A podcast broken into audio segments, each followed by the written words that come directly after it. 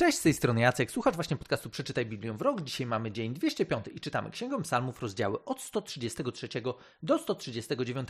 Gdybyście chcieli dowiedzieć się więcej na temat tego podcastu, wejdźcie na stronę bibliawrok.pl. Dzisiaj chciałbym, żebyśmy zatrzymali się na chwilę nad psalmem, który dla wielu osób jest, wydaje mi się, w ogóle ulubionym psalmem. Znam grono osób, które naprawdę ten psalm tak lubią, że są w stanie go wyrecytować i jest on dla nich naprawdę bardzo szczególny. I zresztą jest on jednym z psalmów, który wydaje mi się, że jest jednym z najbardziej znanych psalmów, jeżeli w ogóle lektura księgi psalmów jest nam bliska. No oczywiście najbardziej znanym jest psalm 100, yy, przepraszam, psalm 23, nie 100, bo to trochę by mnie poniosło, ale dzisiaj właśnie chciałbym, żebyśmy przeczytali psalm z tej drugiej setki, z końcówki Księgi Psalmów. Jest to psalm 139, którego autorem jest Dawid. Dawid, który napisał ogromną ilość psalmów, jest on jednym autorem, który ma na swoim koncie najwięcej ps psalmów, które właśnie mamy uwzględnione w tej księdze. Zresztą wczoraj też oba psalmy, które czytaliśmy, były autorstwa Dawida. Od taka ciekawostka, tak przy okazji, bo często pomijam ten aspekt, kto jest autorem. Niemniej jednak, tutaj mamy Dawida, który pisze następujące słowa. Panie, zbadałeś mnie i znasz. Sam wiesz, kiedy siedzę i kiedy wstaję.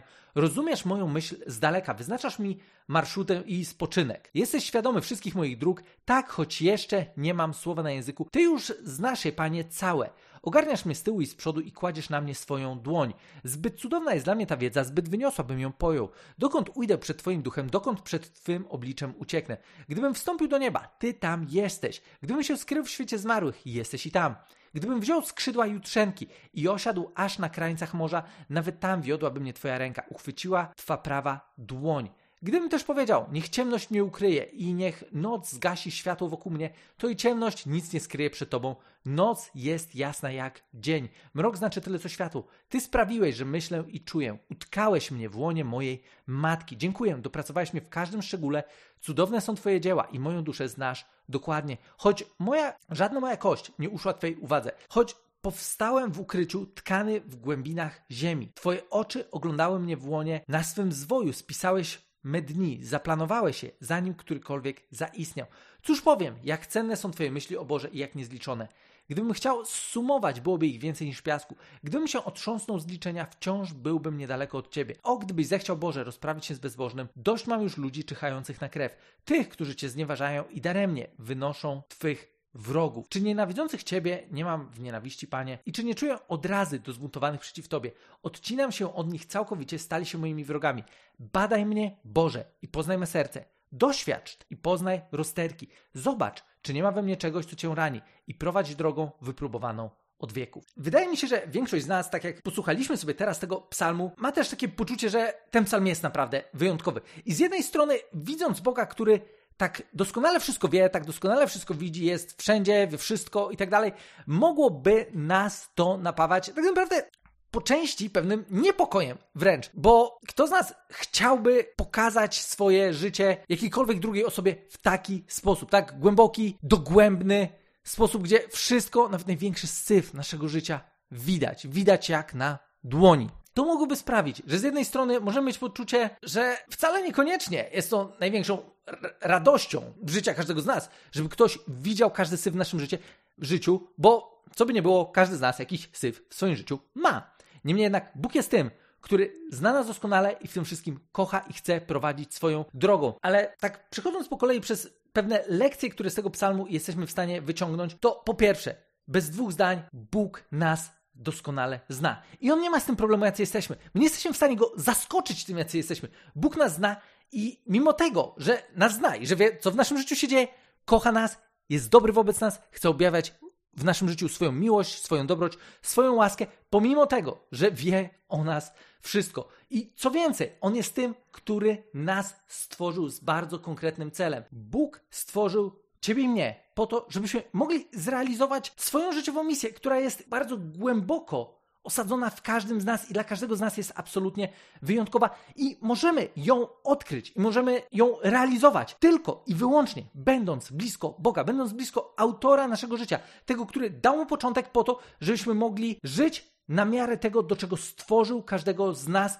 i żebyśmy żyjąc zgodnie z tym wyjątkowym planem, z tym wyjątkowym pomysłem, który jest dla każdego z nas indywidualny, mogli wywierać absolutnie pozytywny wpływ na świat, który nas otacza. Dalej widzimy Boga, który ma wszystko pod kontrolą trolą. Czytamy w wersecie 16, że twoje oczy oglądały mnie w łonie, na swym zwoju spisałeś me dni, zaplanowałeś się, zanim którykolwiek zaistniał. I z jednej strony moglibyśmy tutaj pewnie dobrą chwilę poświęcić na to, czy okej, okay, dobra, jeżeli Bóg tak wszystko dobrze zaplanował, to czy ja mogę schrzanić jego plan, czy ja po prostu jestem tutaj tylko robotem, który ma zrealizować ten plan, który ktoś dla mnie przygotował? Nie, o to nie musimy się martwić. To nie jest tak, że jesteśmy robotami, bo właśnie Bóg, gdyby chciał robotów, to zwyczajnie nie doszlibyśmy do tego miejsca, w którym jesteśmy, gdzie ludzie, mając pełną wolność, wybrali źle. Na samym początku Księgi Rodzaju mamy kilka historii, w których ludzie naprawdę wybierają źle. I zarówno, czy to może być historia w Edenie, historia związana z potopem, historia związana z wieżą Babel, to są historie, które pokazały, jak ludzie potrafią źle wybrać. Bóg nie stworzył robotów i nie chciał nigdy mieć robotów, ale w ramach tych dni, które przygotował dla nas, on jednocześnie dał nam pewną wolność do tego, żebyśmy razem z nim odkrywali, jak te dni właściwie zrealizować. I to jest trochę tak z tą naszą drogą z Bogiem, jak z podróżą samochodem, mając włączoną nawigację.